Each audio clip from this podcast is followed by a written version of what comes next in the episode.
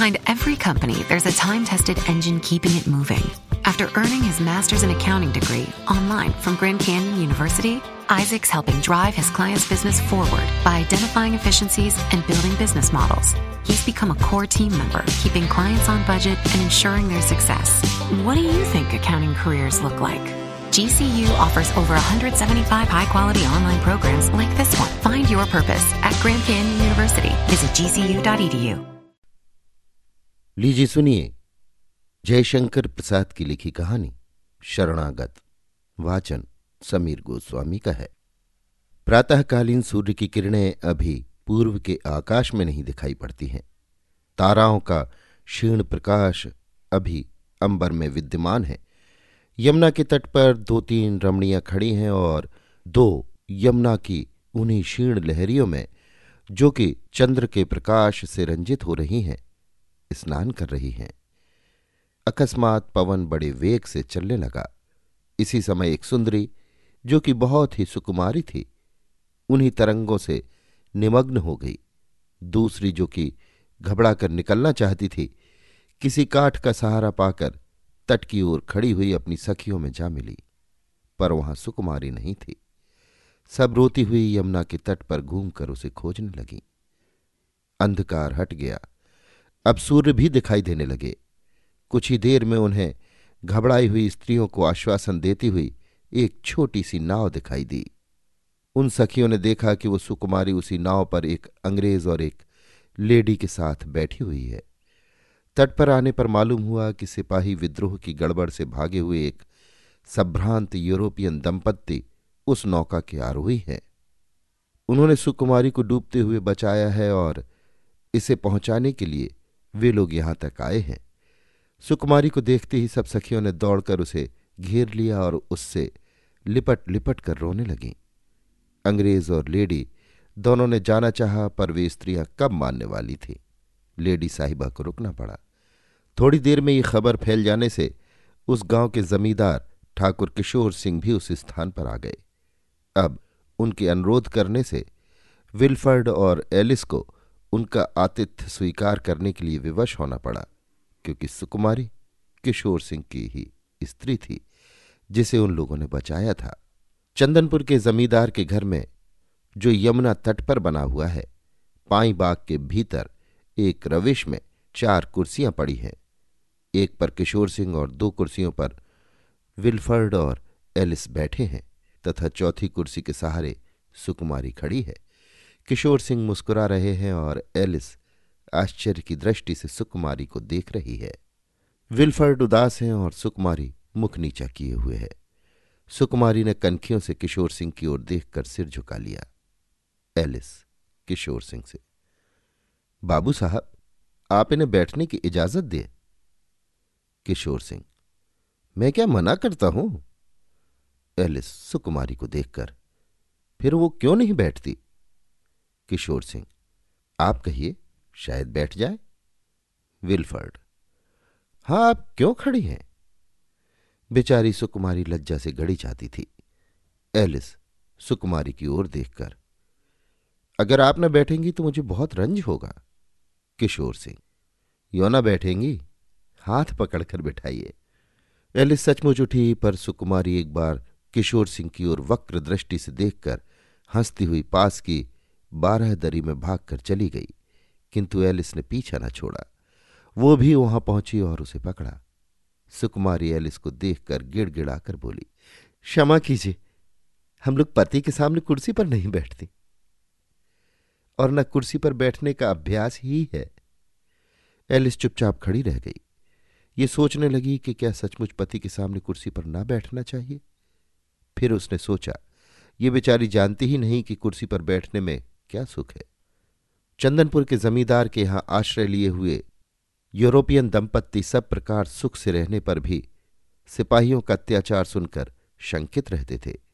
दयालु किशोर सिंह यद्यपि उन्हें बहुत आश्वासन देते तो भी कोमल प्रकृति की सुंदरी एलिस सदा भयभीत रहती थी। दोनों दंपत्ति कमरे में बैठे हुए यमुना का सुंदर जल प्रवाह देख रहे हैं। विचित्रता यह है कि सिगार न मिल सकने के कारण विल्फर्ड साहब सटक के सड़ाके लगा रहे हैं। अभ्यास न होने के कारण सटक से उन्हें बड़ी अड़चन पड़ती थी। तिस पर सिपाहियों के अत्याचार का ध्यान उन्हें और भी उद्युग्न किए हुए था, क्योंकि एलिस का भय से पीला मुख उनसे देखा न जाता था। इतने में बाहर कोलाहल सुनाई पड़ा। एलिस के मुख से, ओह माई गॉड! निकल पड़ा और वो भय से मूर्छित हो गई। विल्फर्ड और किशोर सिंह ने एलिस को पलंग पर लेटाया और आप बाहर क्या है, सो देखने के लिए चले। विल्फर्ड ने राइफल हाथ में ली और साथ में जाना चाहा, पर किशोर सिंह ने उन्हें समझाकर बैठाया और आप खूंटी पर लटकती तलवार लेकर बाहर निकल गए। किशोर सिंह बाहर आ गए। देखा तो पाँच कोस पर जो उनका सुंदरपुर ग्राम है, उसे सिपाहियों ने लूट लिया और प्रजा दुखी होकर अपने जमींदार से अपनी दुख गाथा सुनाने आई है। किशोर सिंह ने सबको आश्वासन दिया और उनके खाने पीने का प्रबंध करने के लिए कर्मचारियों को आज्ञा देकर आप विल्फर्ड और एलिस को देखने के लिए भीतर चले आए। किशोर सिंह स्वाभाविक दयालु थे और उनकी प्रजा उन्हें पिता के समान मानती थी और उनका उस प्रांत में भी बड़ा सम्मान था। वो बहुत बड़े इलाकेदार होने के कारण छोटे से राजा समझे जाते थे। उनका प्रेम सब पर बराबर था, किंतु विल्फर्ड और सरला एलिस को भी वो बहुत चाहने लगे, क्योंकि प्रियतमा सुकुमारी की उन्हीं लोगों ने प्राण रक्षा की थी। किशोर सिंह भीतर आए। एलिस को देखकर कहा, डरने की कोई बात नहीं है, ये मेरी प्रजा थी। समीप के सुंदरपुर गाँव में सब रहते हैं। उन्हें सिपाहियों ने लूट लिया है। उनका बंदोबस्त कर दिया गया है।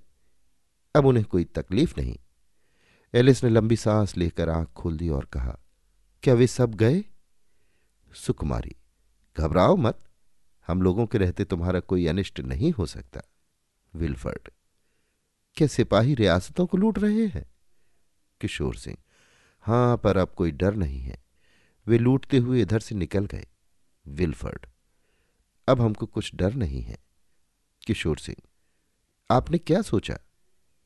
विल्फर्ड, अभी ये सब अपने भाइयों को लूटते हैं तो शीघ्र ही अपने अत्याचार का फल पावेंगे। और इनका किया कुछ न होगा।